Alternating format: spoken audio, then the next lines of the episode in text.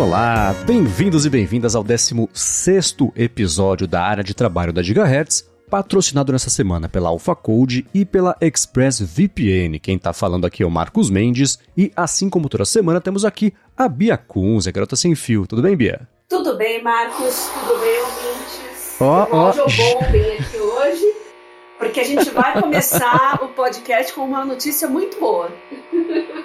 Então, eu ia perguntar se você já tinha investido na sua redução de, de incidentes cardiovasculares e arritmia e mortalidade. Você já começou fazendo isso, então, ligando a sua maquininha de café. Com Antes da gente começar. Com certeza. pela, pela calculadora de risco da Sociedade Brasileira de Cardiologia, né? Eu tô no risco intermediário.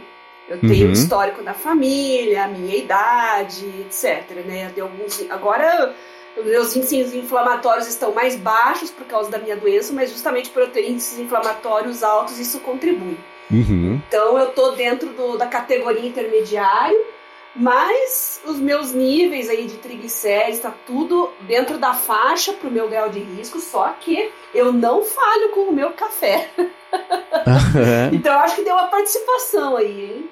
Sem dúvida. Hoje você, antes de começar a gravar, você retweetou um estudo, né? O Eric Toppoli, eu acho, Eric Topol. É. Ele tweetou sobre um estudo mostrando que café descafeinado, moído e café instantâneo também, particularmente de 2 a 3 copos por dia, o que me deixou xícaras talvez, né, que me deixou impressionado, foram associados a reduções significativas de incidentes cardiovasculares e mortalidade. E no caso de café instantâneo e moído, mas não descafeinado, isso foi associado também a uma redução de arritmia, o que vai contra tudo que eu já escutei falar sobre o consumo de café, né? Você consumir duas ou três xícaras que seja, isso associar a redução de arritmia, sendo que a cafeína, teoricamente, ou o café, teoricamente aceleravam o batimento cardíaco, eu achei bem curioso, né? É, tem estudos e estudos, né? A gente tem que ver bem direitinho a metodologia, se foi revisado por pares, mas esse estudo é bem robusto. Eu sempre olho, eu gosto Uhum. de olhar para não pagar mico, né? Porque todo estudo científico e pesquisa que é ligada à nutrição, saúde, por incrível que pareça, antes ainda da- da- das loucuras da vacina, eram esses estudos que são os mais fraudados e mais divulgados, justamente porque também tem conflitos de interesses, né? Uhum. indústria alimentícia, etc., gosta de propagar estudos né, que favoreçam aquilo que ela vende. Exato. Mas esse, é. Esse estudo em especial é bem robusto, bem interessante e vale a pena dar uma lidinha. Aliás, o Eric, o Eric Topol, ele tem, já acompanho ele há muitos anos, ele tem um livro muito interessante sobre tecnologia na medicina.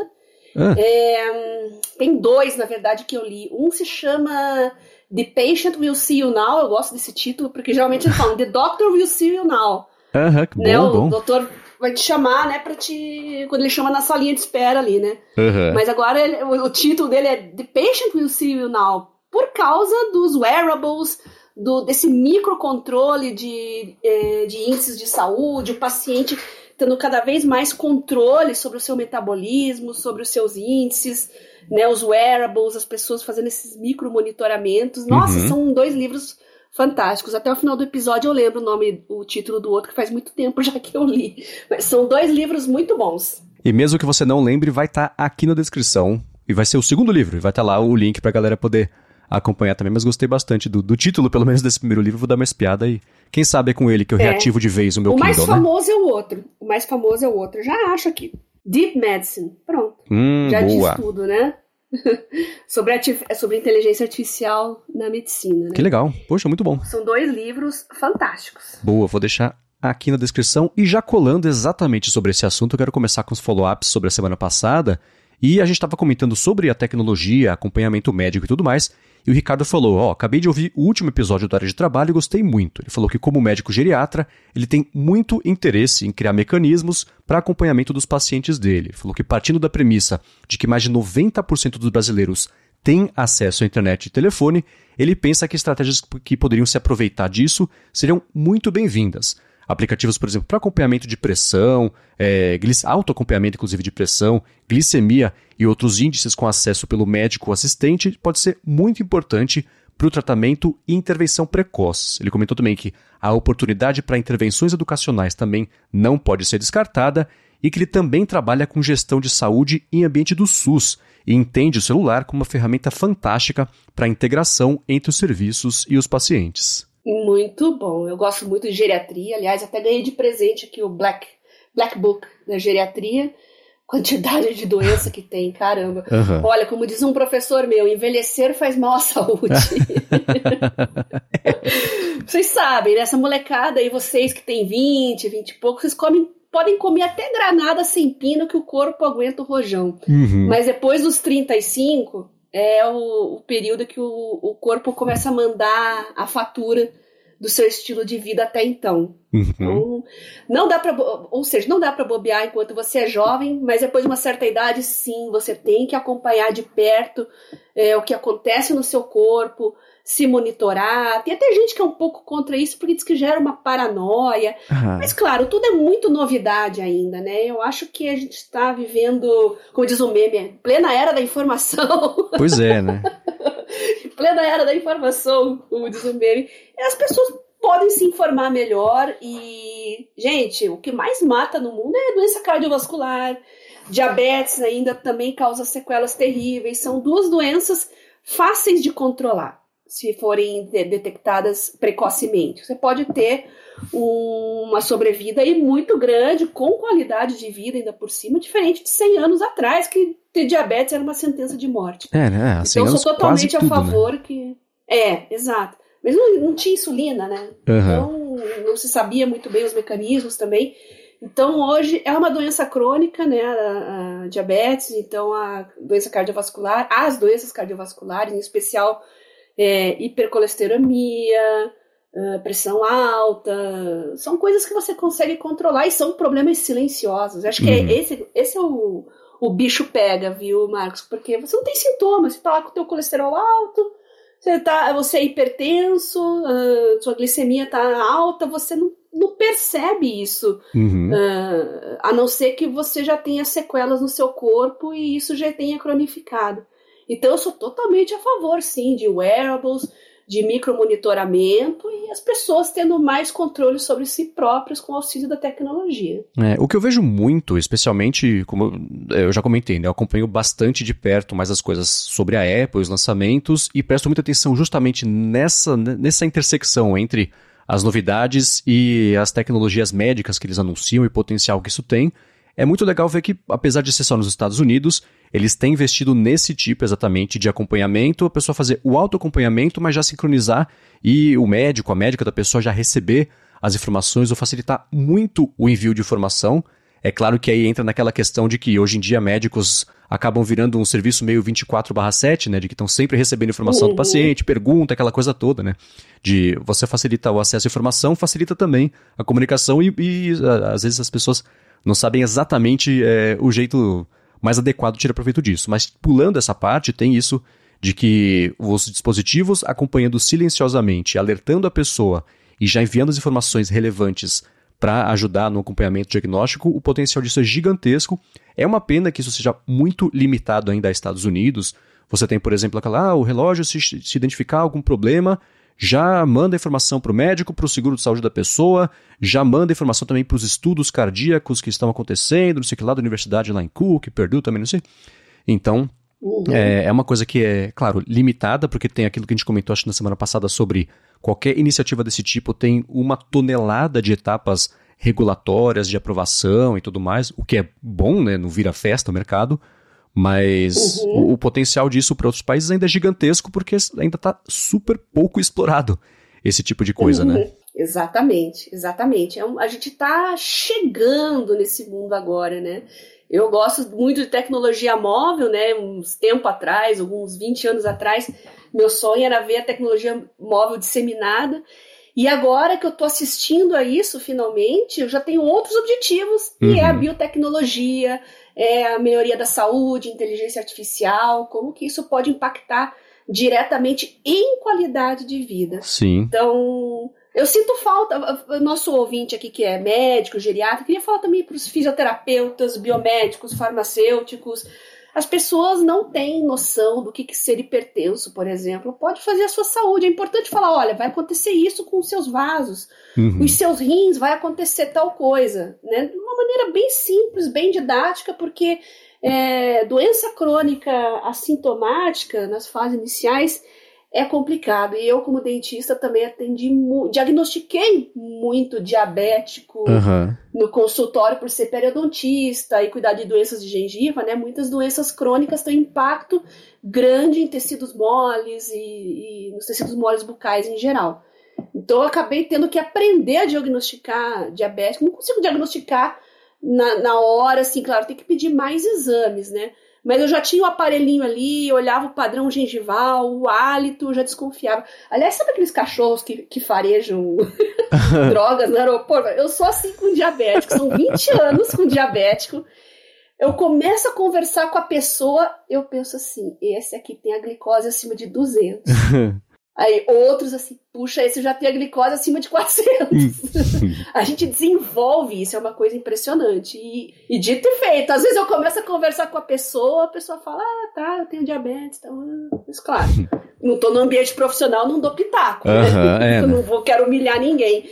Mas é incrível como a gente desenvolve certas características assim de cão farejador. Cão farejador de glicemia. Quem precisa de relógio, pulseira, né? Só chamar a Biba tem um papo. Tá vendo? É isso aí.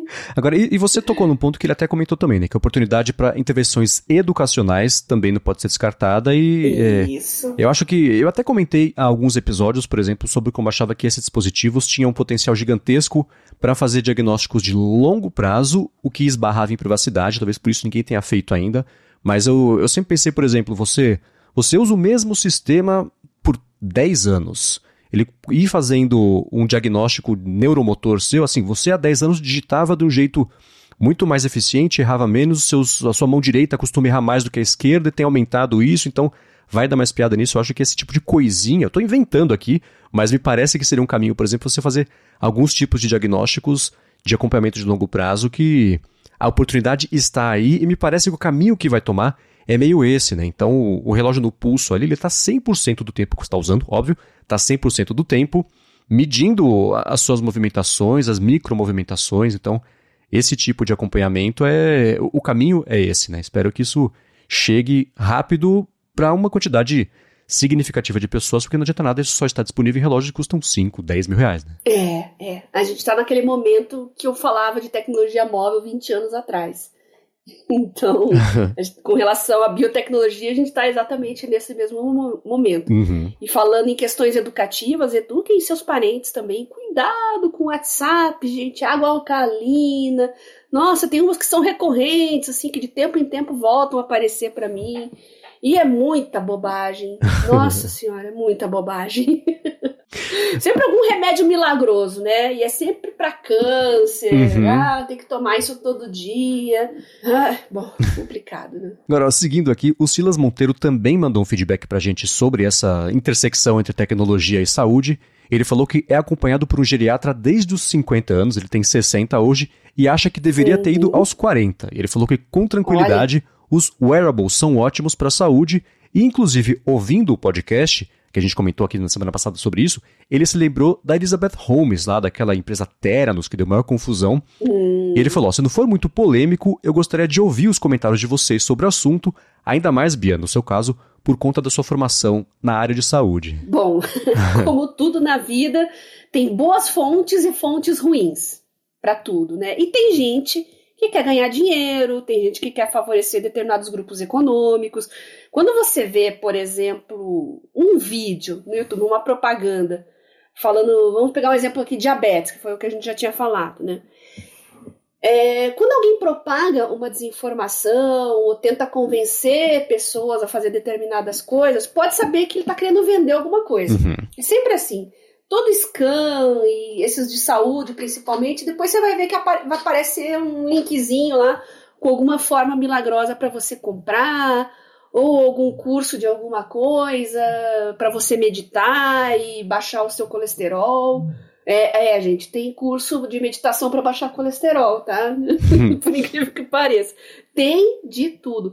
Então, uh, a gente tem que ter um certo ceticismo também, sabe, Marcos? Principalmente quando as coisas são muito novas ainda. Uhum. Surgiu uma coisa nova, peraí, vamos analisar todas as variáveis, vamos acompanhar, vamos ver estudos científicos controlados para ver se realmente aquilo vai surtir algum efeito. Às vezes pode não surtir efeito nenhum, muito é wishful thinking, né? A gente quer tanto que uma coisa dê certo, né, que a gente tende a, a ter um viés na hora de fazer esses estudos para que tudo dê certo. Uhum. Mas não pode ser assim, você tem que ser meio advogado do diabo na hora de testar alguma coisa. Então, cuidado com as fontes e ceticismo sempre. Muito bem. No caso específico desse aí da, da Elizabeth Holmes é, e a Theranos, essa foi uma empresa que é, basicamente prometeu que tinha uma tecnologia, estava desenvolvendo uma tecnologia, estava bem pertinho, precisava só de um pouquinho de dinheiro para fazer uma Uhum. tecnologia que ia baratear muito o custo de exame de sangue, as pessoas poderiam fazer em casa, e aí ia precisar de uma gotinha de sangue para fazer 14 tipos de detecções e diagnósticos e tudo mais, aquela coisa toda. E aí a empresa, depois de um tempo lá, é, foi avaliada em coisa de 10 bilhões de dólares e tudo mais.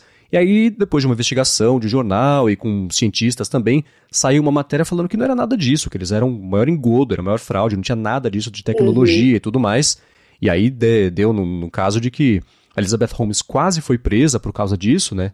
E, enfim, teve um. Ela, né, foi um processo compridíssimo. Saiu até uma série recentemente, né? Chamada The Dropout. Isso. No, acho que é no HBO Max. Isso, que foi o que acabou divulgando o Estado, né? Exa- é, então, né? E aí é, é, saiu. É. é- eu vou até deixar na descrição aqui o link pra quem quiser dar mais piada. Eu não sei como é que tá o seu tempo, Bia. Se você quiser, você pode, a gente pode assistir a alguns episódios, ou quem sabe tudo, não sei quantos são, pra Legal. daqui a uma ou duas semanas a gente falar um pouco mais profundamente sobre o caso, porque tem a parte informativa, claro que tem a parte fantasiosa, porque acabou virando uma série de TV, né?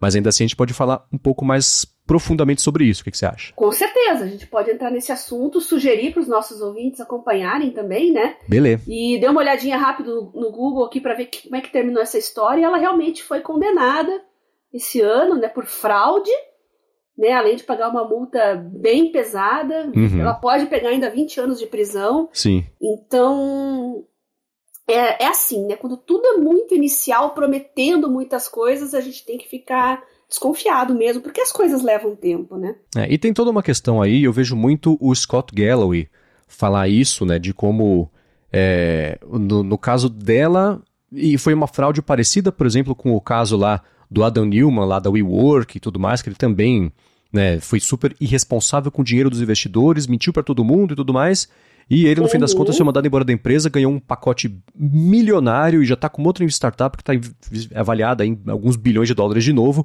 e no caso dela, presa, condenada, a- situação. Claro que uma coisa é saúde, outra coisa é o coworking, mas ainda assim, é, É. que teve uma diferença aí no tratamento de um e de outro, porque é, é, as, as penas foram bem diferentes, apesar do caso, do, do motivo ali ser parecido. Né? Exatamente. Eu gosto muito de biotecnologia, em especial engenharia genética, mas já tem os charlatões aí, tá? Uhum.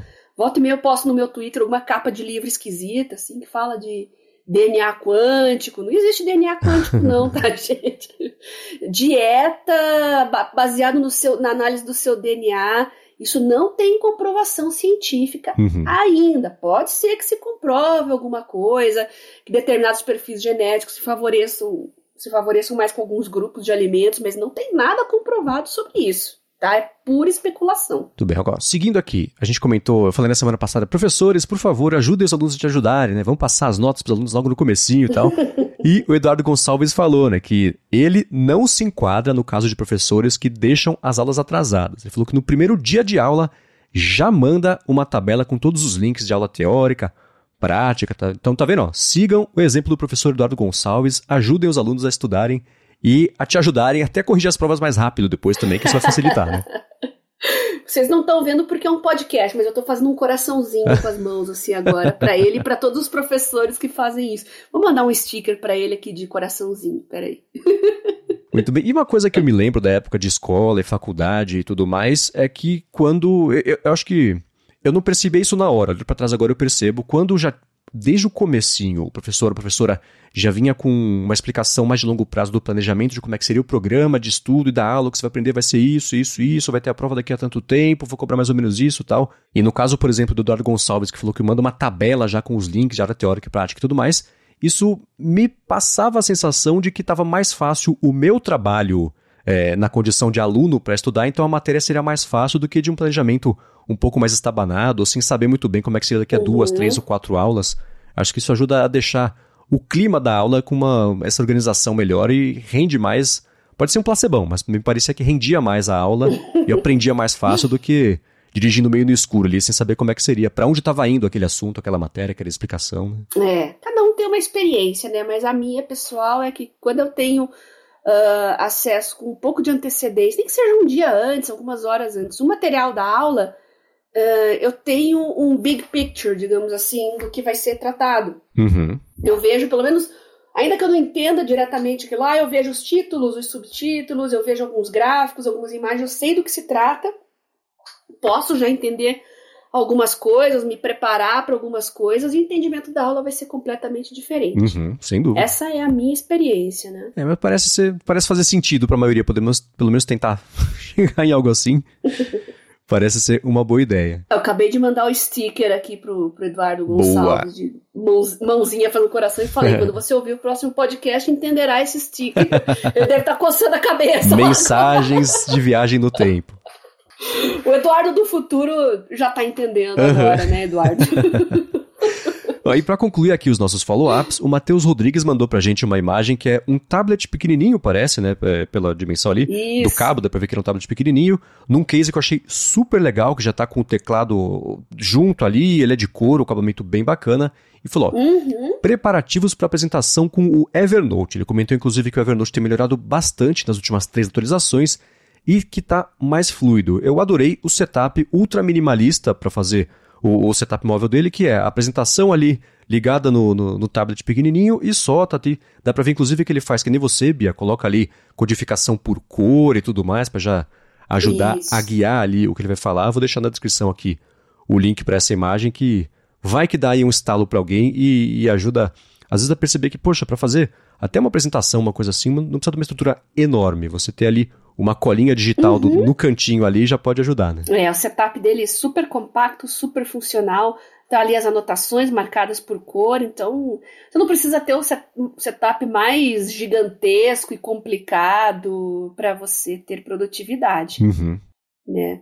Tá aí a resposta do nosso ouvinte, muito é legal. Isso aí, o conteúdo tá na cuca e resolve uhum. todo o problema. Agora, ó, Vamos, a gente vai entrar para um assunto aqui que foi bastante pedido pela galera nas últimas semanas. A Bia prometeu que ia fazer a lição de casa e fez, que é sobre o Telegram, o Telegram Premium, que a Bia tem usado nas últimas semanas. Vai contar pra gente, eu tô bem curioso também para saber como é que tem sido essa experiência de abrir o bolso para tirar mais, produ mais produtividade, mais utilidade, uhum. na verdade, do aplicativo. Mas antes disso, eu quero tirar um minuto do episódio para agradecer a AlphaCode, que está mais uma vez patrocinando o área de trabalho. A AlphaCode é uma empresa especializada no desenvolvimento de aplicativos também para a empresa que fazer sua transformação digital, e ela fez mais de 200 apps já tanto para iOS quanto para Android, que foram baixados mais de 20 milhões de vezes. E você que tem uma empresa, um produto, um trabalho, tem um projeto que precisa de um aplicativo, ou tem um app que já existe, que faz tempo que está precisando ser atualizado, tirar proveito, por exemplo, de tudo que pintou de bacana nas versões mais atuais do Android e do iOS também, a AlphaCode resolve isso de vez para você com um desconto ainda por cima, porque você escuta aqui o área de trabalho. Para garantir seu desconto, faz o seguinte: acessa alphacode.com.br, vou soletrar a l p h c o d e.com.br, entra em contato com eles explica qual é a sua necessidade, comenta que escuta aqui o área de trabalho e pronto, você tira um projeto do papel, você resolve a atualização do seu aplicativo, resolve também as pendências aí que você tenha débitos técnicos talvez com o seu app que precisa melhorar, tudo isso com desconto só por escutar o área de trabalho. Então, mais uma vez, para fazer ou melhorar seu app com AlphaCode, acessa lá alphacode.com.br. Muito obrigado ao AlphaCode pelo patrocínio mais uma vez do área de trabalho e pelo apoio também, claro, a toda Gigahertz. Você que é profissional de saúde tem uma ideia fantástica para desenvolver um aplicativo que possa melhorar a vida dos seus pacientes ou automatizar o, o fluxo né, na sua rotina de trabalho. Por exemplo, você trabalha com geriatria e vê lá no seu prontuário digital os, os pacientes que não estão fazendo um follow-up adequado. Por que não disparar uma mensagem é, automaticamente para esses pacientes. Né? Paciente idoso gosta muito disso, aliás, viu? Ele gosta de ser lembrado, é, gosta desse tipo de atenção.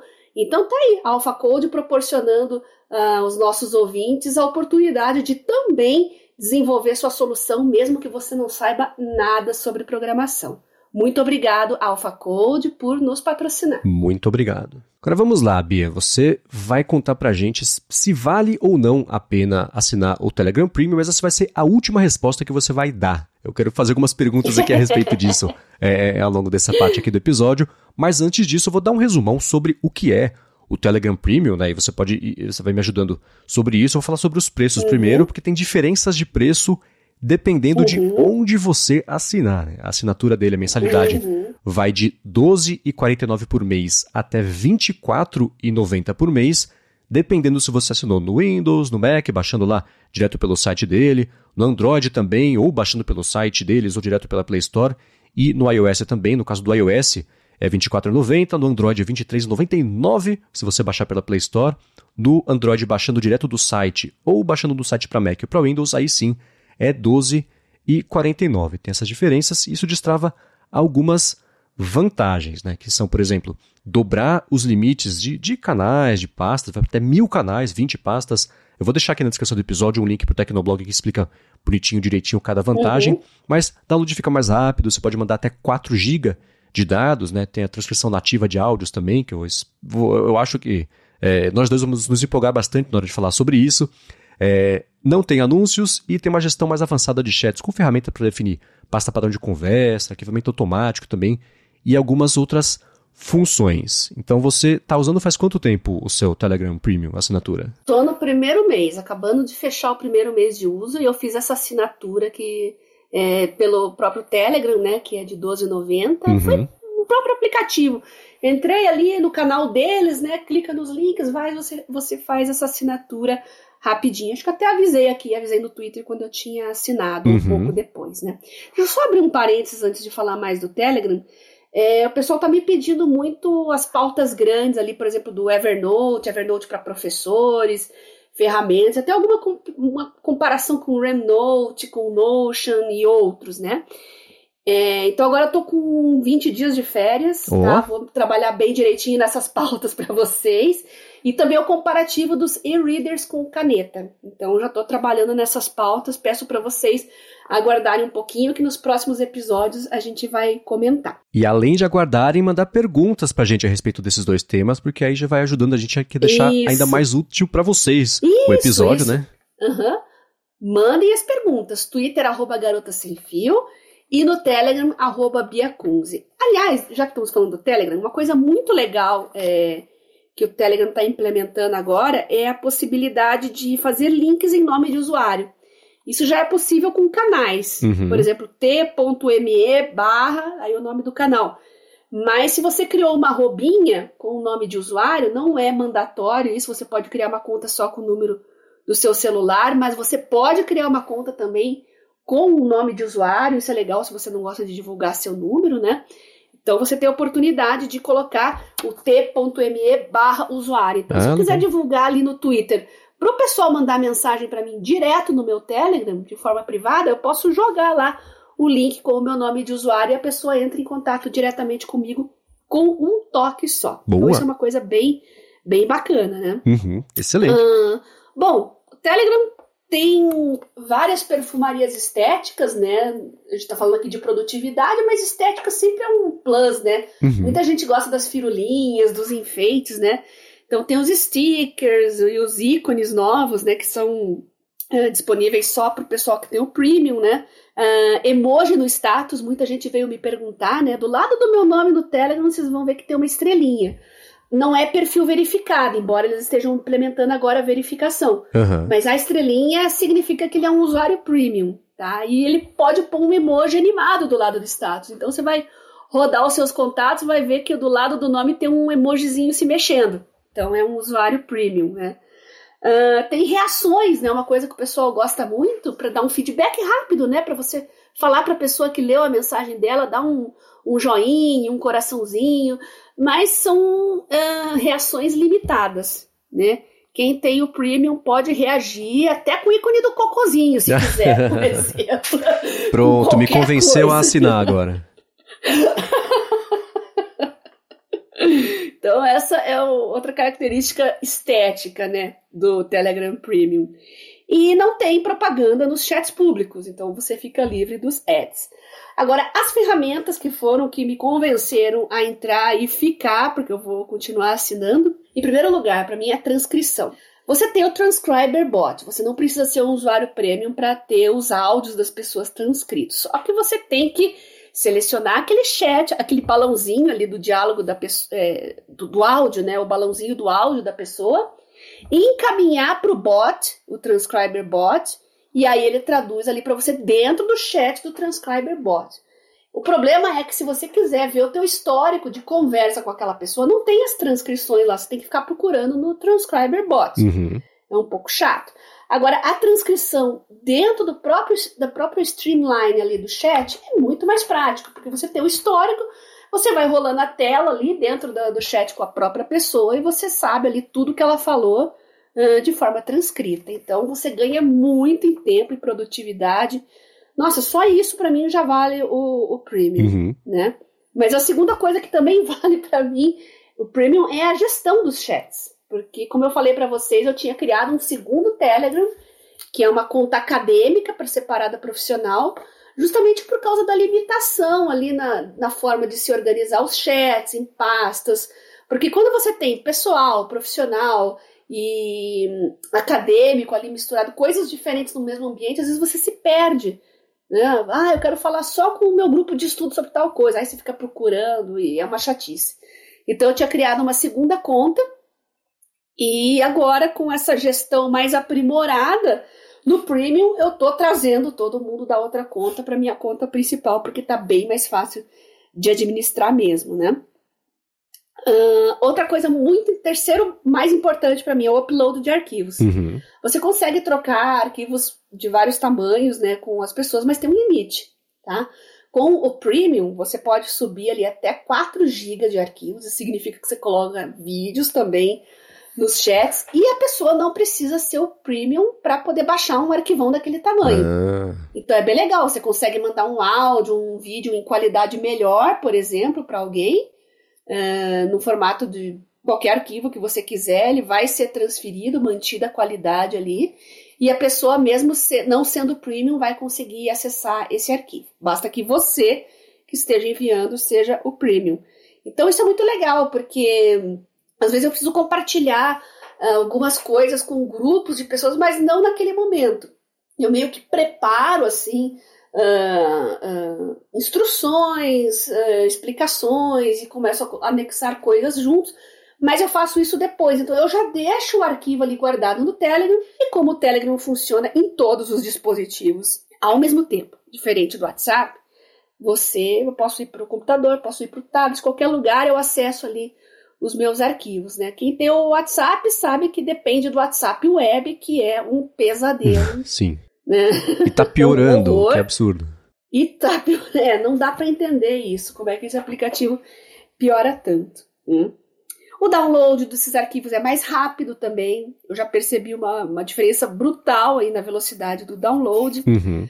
Uh, essas são as principais ferramentas para mim que justificam a assinatura. Mas como você anunciou antes, lá também tem essa ampliação no número de canais que você pode seguir, né, o número de pastas de chat que você pode manter.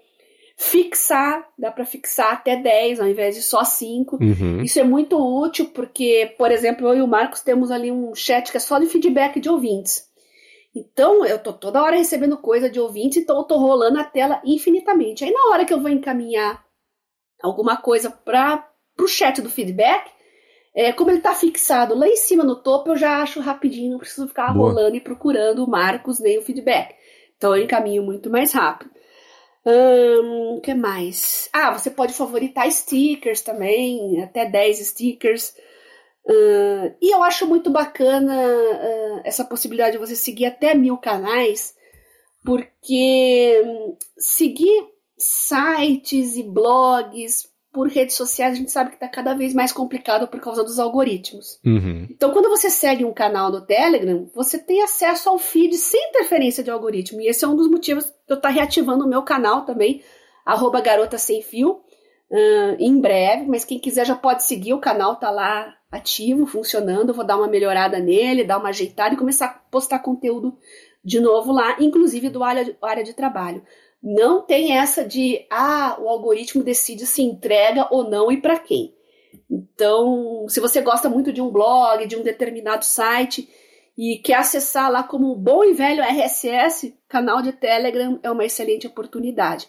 E você pode, graças a essa organização por pastas, deixar os seus canais numa pasta só de canais, separado dos chats com as, que você tem com as pessoas. Uhum. Não fica aquela bagunça generalizada uh, dentro do seu aplicativo, como é com o WhatsApp. O WhatsApp é grupo misturado com conversa, com até dá para você fixar, mas eu acho que são três, né? Que dá para fixar lá no topo.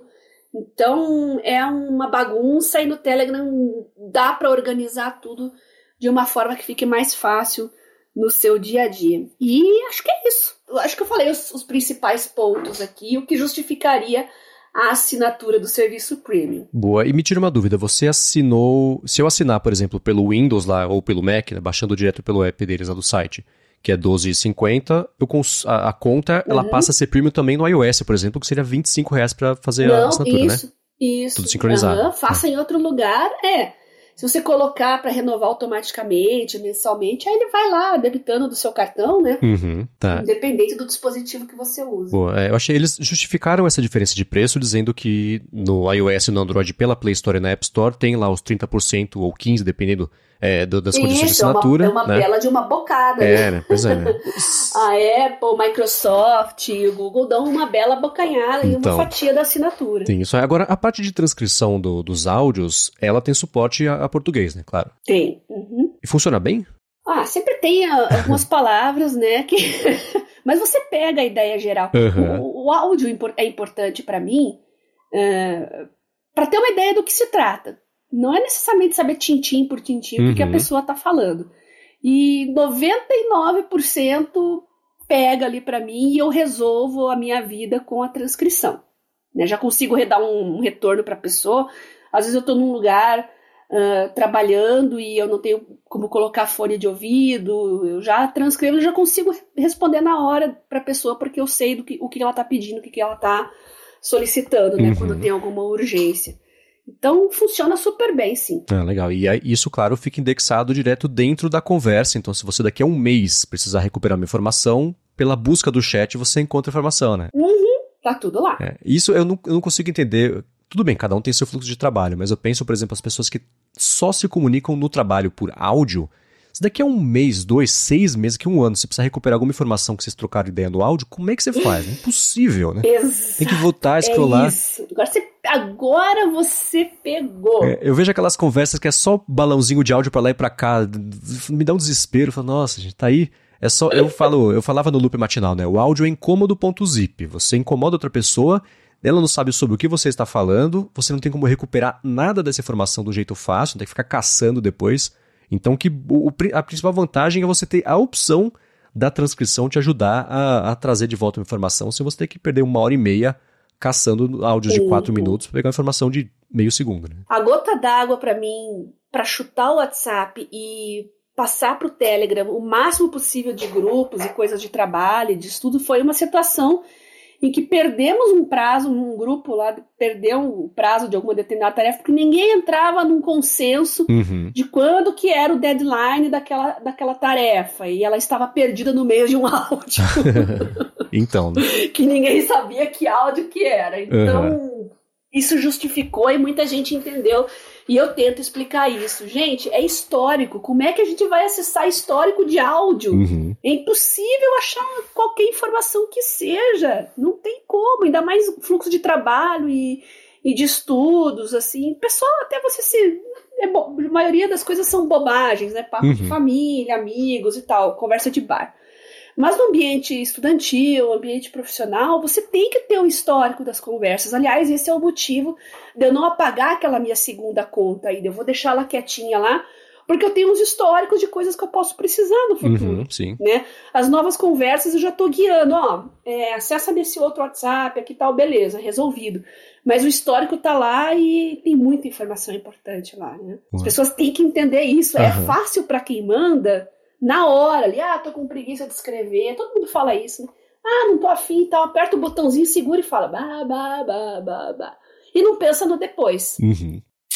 Então, esse é o, o melhor argumento para você convencer alguém a não mandar áudio ou então mandar no Telegram. É, né? e, e, sobre os valores, eu vi que teve pessoal que reclamou, que achou que era meio caro, especialmente se a pessoa só tiver a opção de assinar pelo Android, pelo iOS e pela Play Store, né, ou direto pela App Store, do proveito que você está tirando, né? Considerando que você pagou uhum. aí 12 e vai conseguir pagando, na verdade, 12,50. É um uhum. valor justo, uma coisa que é, é, poderia ter mais funções e benefícios para justificar gastar, que vai ser aí uns 150 uhum. reais por ano. Como é que você está sentindo isso nesse primeiro mês, né? Claro. Ah, para mim está sendo ótimo, né? Mas eu acho que isso depende muito do uso da pessoa, né? Tem que justificar.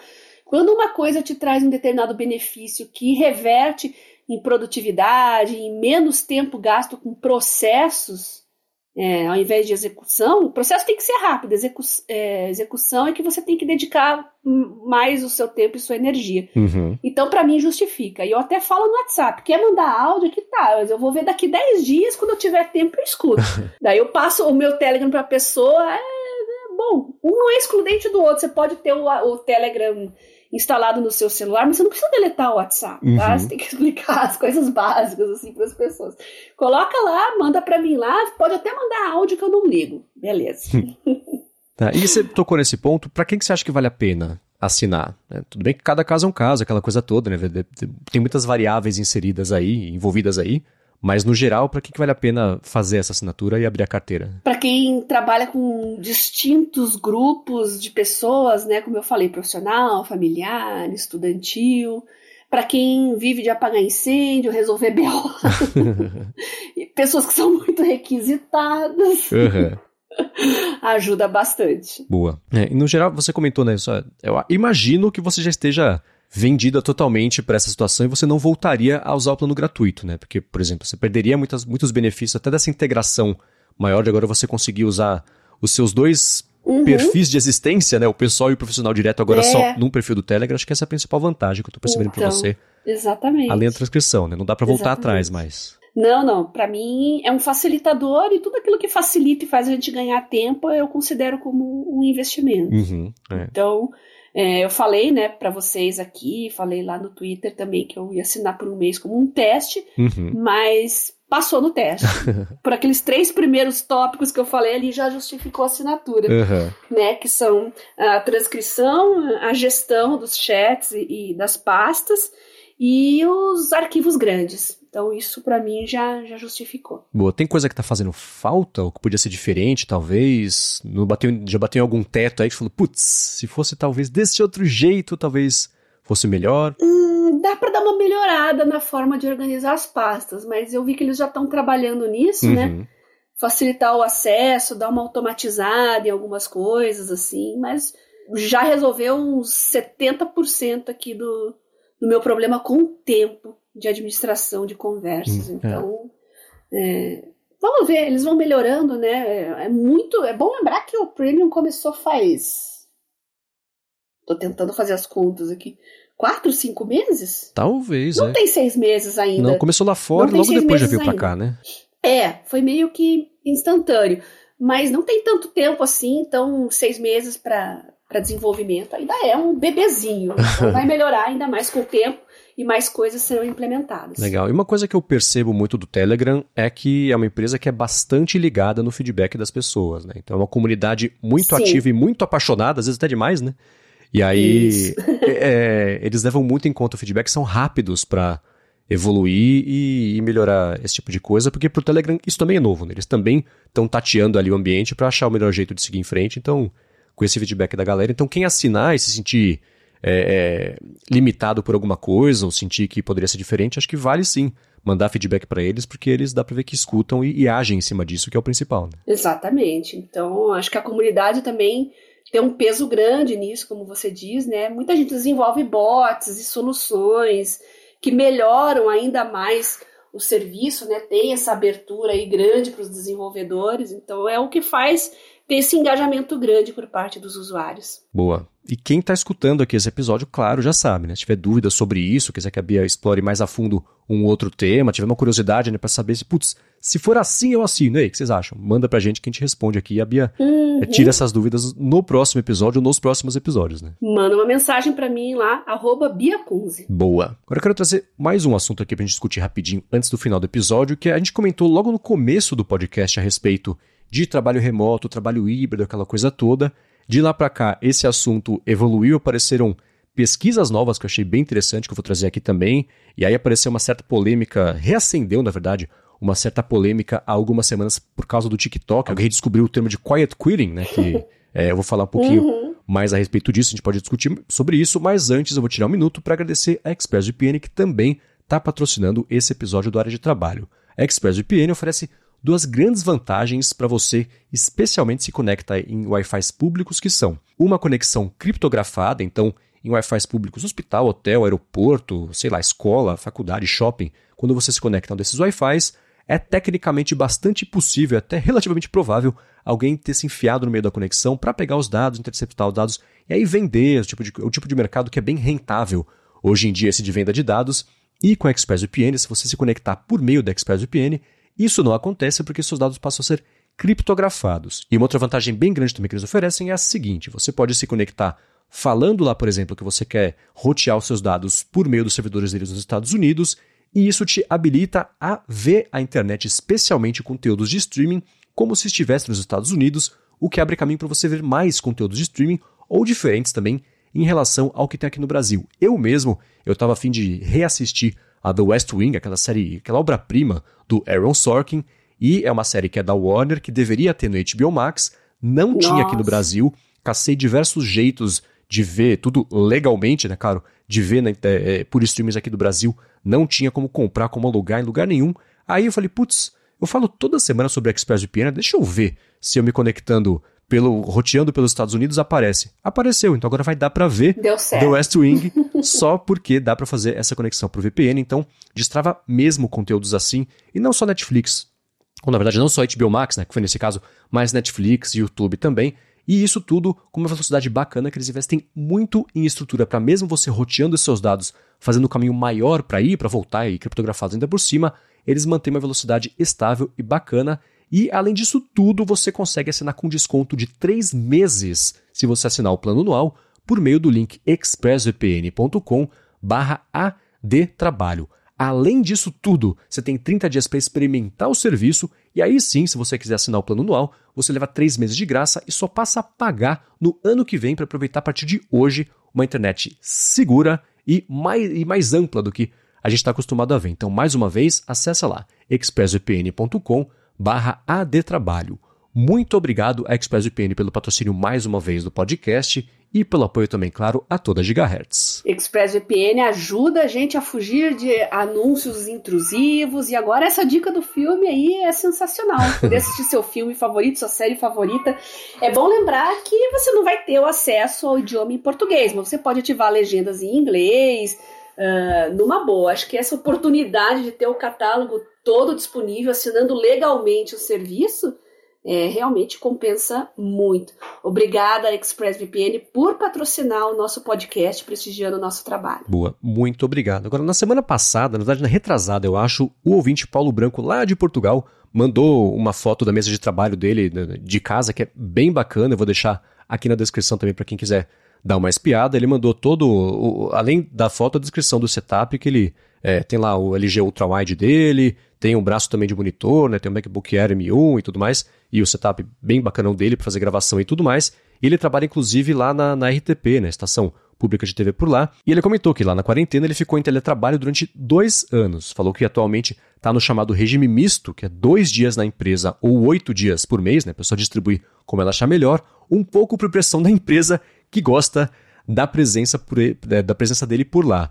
Ele falou que, por outro lado, trabalhar a partir de casa é fantástico. Foi meio complicado no começo, né? É, gerenciar o dia a dia, porque ele nunca saía do trabalho, que está sempre em casa, aquela coisa toda. Mas agora não, ele consegue ter uma organização mais clara e a gestão do dia a dia dele é muito mais produtiva. Ele consegue fazer muito mais coisas com menos pressão, o que é fantástico. Ele falou que em tempos já tinha trocado o regime de trabalho por ter isenção de horário. onde ficou um pouco penalizado monetariamente, mas ganhou mais vida. E agora com o teletrabalho não tem nem comparação. Ele falou que ganhou várias vidas, né? E aí isso colou porque exatamente quando chegou aquele e-mail, estava rolando uma polêmica sobre quiet quitting, que foi um usuário do TikTok que viralizou, que eu achei o nome ótimo, é Zed Leppelin. eu achei divertido. E ele falou Boa. que tinha aprendido do termo quiet quitting, que significa você medir esforços do trabalho e fazer só a sua função. Te contrataram para fazer isso, você faz isso. Você não vai no que ele fala que é o above and beyond, né? Vai ali muito além do necessário no dia a dia. E ele comenta, né? Seu trabalho não é sua vida. Uma coisa é uma coisa, outra coisa é outra coisa. Nem que é obrigado a entrar na mentalidade ali, na dinâmica também do trabalho, sugar toda a energia e os esforços também de alguém pelo salário que vem o mesmo se a pessoa fizer menos. Né? Isso, claro, gerou uma discussão enorme nas últimas semanas, muita gente defendendo, muita gente criticando esse tipo de, de atitude. E esse termo não é novo, ele tem 10, 12 anos, foi inventado lá em 2009, na verdade, por um economista chamado Mark Bolger, e ele comentou, né, que na época ele falou que a filosofia de quiet quitting, apesar do nome, não é necessariamente a pessoa é, pedir demissão do trabalho, mas fazer aquilo exatamente que o trabalho pede. Quem, quem faz essa, quem propõe o quiet quitting também se refere a que é aquele termo em inglês act your own age. Eles têm act your own wage, né? Atue conforme o seu salário é, te, te recompensa ou conforme é o seu salário. E essa discussão inteira aconteceu justamente por causa do trabalho remoto, aquela impressão que muitos chefes de trabalho mais tradicional, geralmente com a cabeça um pouco mais engessada, têm, é que a pessoa está em casa, mas não está necessariamente trabalhando. Ela finge que está trabalhando vai fazer outra coisa.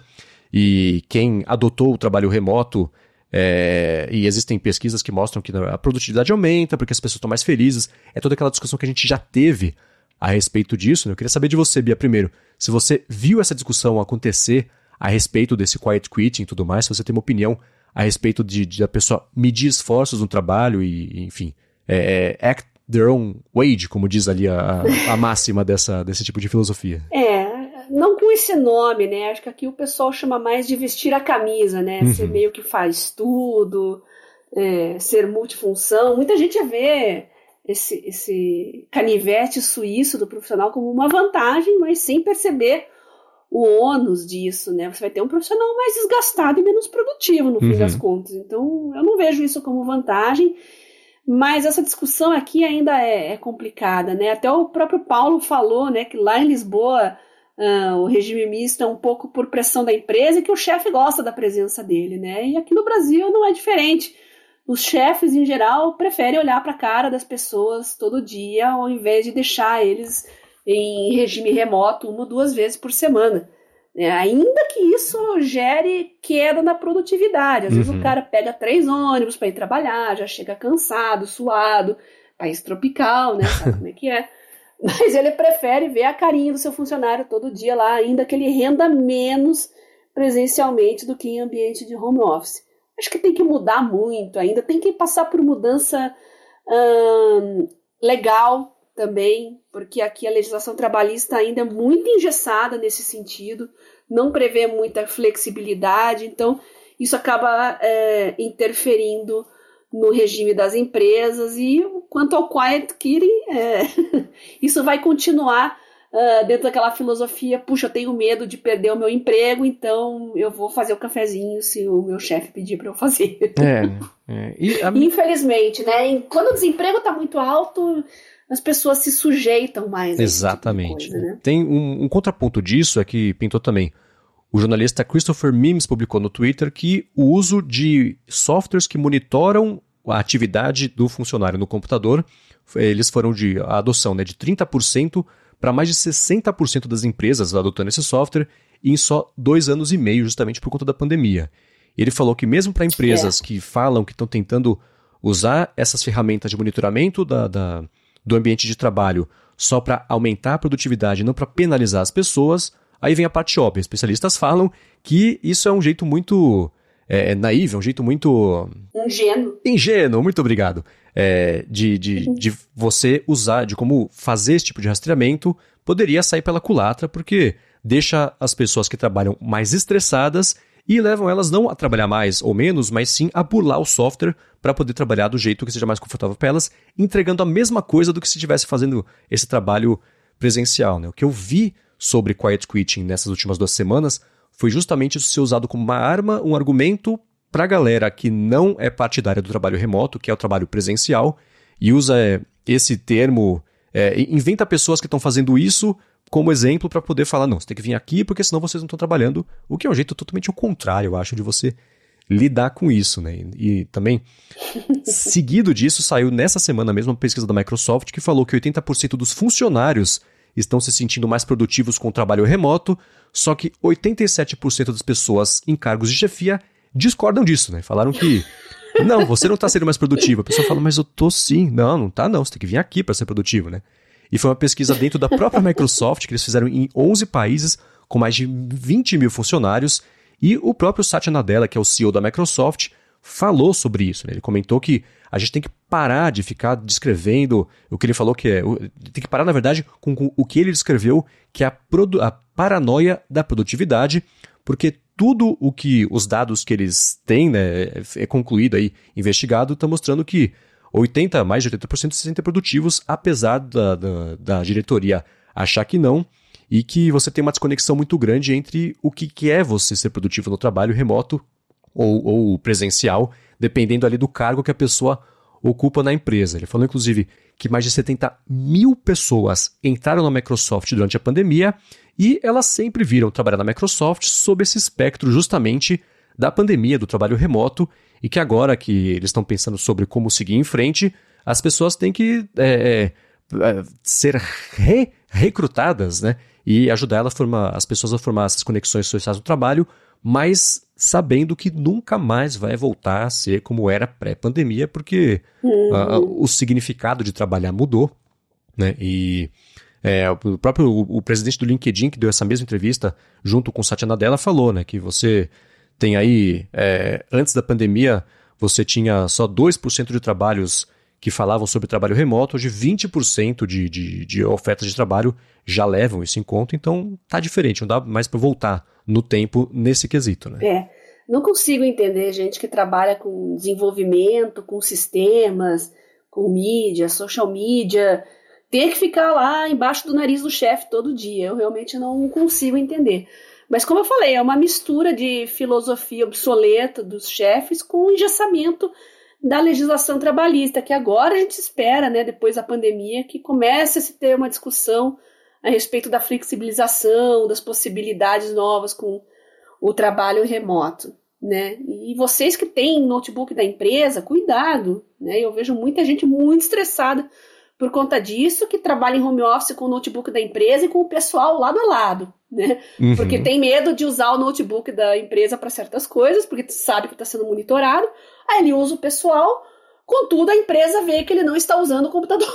então, sabe que ele não está trabalhando, está fazendo outra coisa. Então é um estresse permanente. Exato. É complicado é. contrabalancear tudo isso. É, e tem uma questão aí que é a seguinte, né? Inclusive tem uma empresa que tem patrocinado vários podcasts lá fora, que é sobre a educação de segurança no trabalho, que não necessariamente seja você engessar o funcionário, mas dizer encontrar os pontos de que podem ter de falha em software que está usando e tudo mais e explicar. É que nem a gente falou sobre é, é, tratar do jeito mais informativo é, parte de saúde lá, para né, informação também é poder nesse caso, aqui também, né? E isso esbarra, por exemplo, a gente tem visto um monte de vazamento de dados que acontece o quê?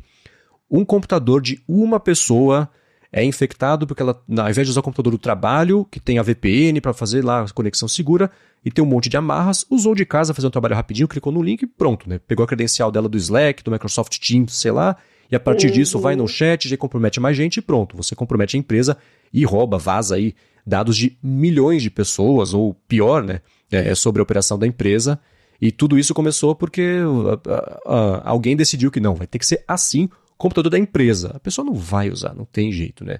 Quando eu lembro, é, em todas as agências onde eu trabalhei, sempre que você tinha algum cliente, por exemplo, que obrigava um tipo de software, um tipo de, de limitação na própria rede, o funcionamento da agência, não funcionava. Você necessariamente esbarra em tetos que as pessoas que decidiram isso não previram, e para você conseguir trabalhar, você tem que burlar o sistema, senão você não trabalha. Perde mais tempo tentando achar solução para isso do que de fato trabalhando. Né? Então, esse é um problema enorme.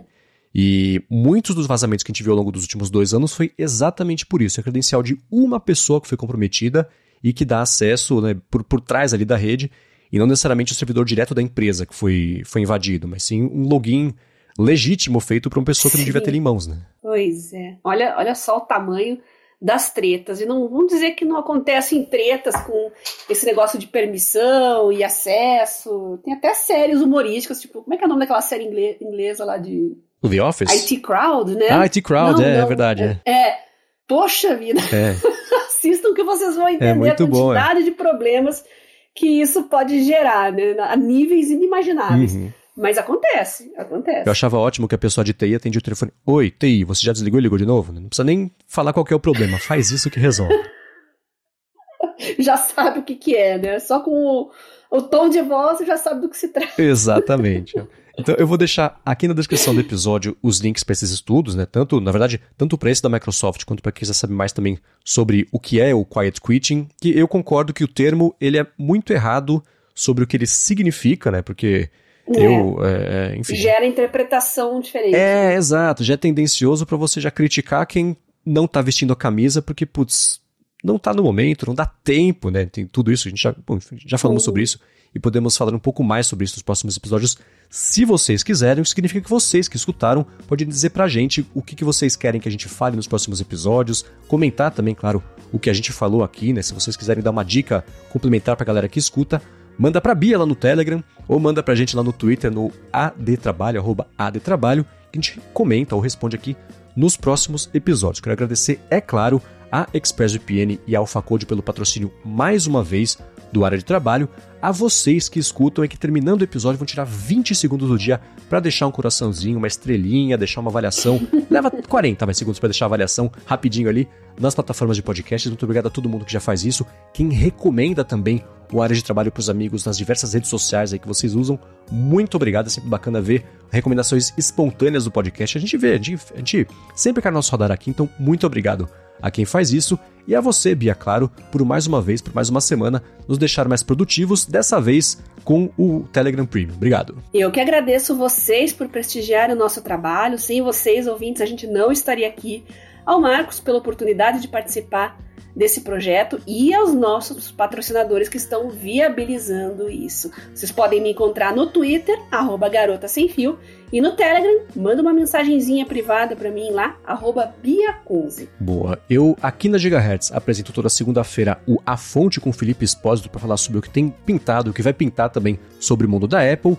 E toda sexta-feira, há quase 300 episódios, apresento junto com Gustavo Faria, com o Guilherme Rambo e com o Bruno Casemiro o Área de Transferência, comentários semanais sobre tecnologia de um jeito um pouco mais amplo e por que a gente está perto de, de completar 300 episódios, vamos fazer a primeira festa da Gigahertz para comemorar essa marca que vai acontecer ou na sexta, dia 4 de novembro, ou no sábado, dia 5 de novembro, os adetensos, que são o que a gente chama, os ouvintes de lá estão decidindo aí do dia que eles preferem que isso aconteça, mas é claro que os ouvintes todos da Gigahertz estão convidados para aparecer no lugar que também não tá. No, no, a gente já confirmou, já tá certo com o lugar, mas a gente vai dar mais detalhes sobre isso nas próximas semanas. O Felipe Espósito da Fonte já confirmou que ele vai participar também do evento. A Bia, pelo que eu sei, ainda tá, tá vendo, né? pois é, eu tô entrando em férias agora, mas eu já não vou estar tá mais em férias quando o evento acontecer. Então depende de um monte de coisas aqui, mas eu vou tentar sim, vou fazer o possível. Boa, espero que dê para você ir, porque vai ser muito bacana. Eu tenho certeza que muita gente vai curtir também, poder trocar uma ideia ao vivo com você e com a galera toda da Gigahertz. Então estão todos convidados, dia 4 ou 5 de novembro. Eu confirmo para vocês a data exata na semana que vem. Muito obrigado pela audiência mais uma vez. Além dos podcasts aqui na Gigahertz, eu apresento o Bolha Dev toda tarde para a Lura, com notícias sobre tecnologia, inovação e desenvolvimento, e escrevo toda semana a coluna opinativa no ifeed.pt. Beleza? Muito obrigado mais uma vez pela audiência e a gente volta na semana que vem. Beijoca sem fio a todos e até a próxima!